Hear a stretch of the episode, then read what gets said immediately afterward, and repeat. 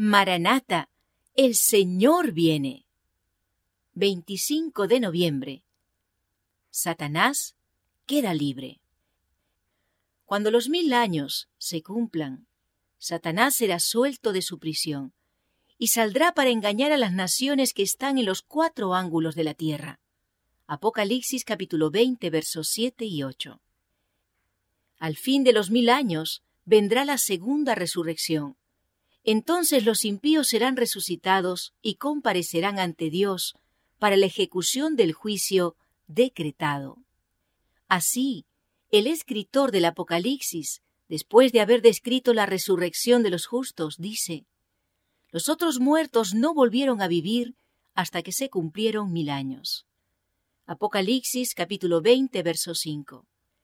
E Isaías declara, con respecto a los impíos, serán juntados como se juntan los presos en el calabozo, y estarán encerrados en la cárcel, y después de muchos días serán sacados al suplicio. Isaías capítulo 24, verso 22. Entonces Satanás se prepara para la última tremenda lucha por la supremacía.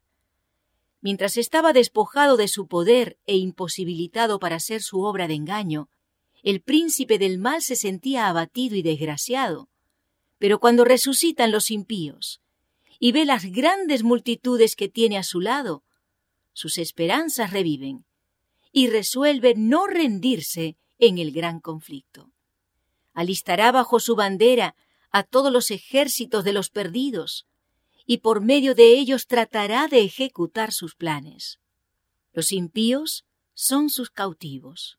Al rechazar a Cristo, aceptaron la autoridad del jefe de los rebeldes. Están listos para aceptar sus sugestiones y ejecutar sus órdenes.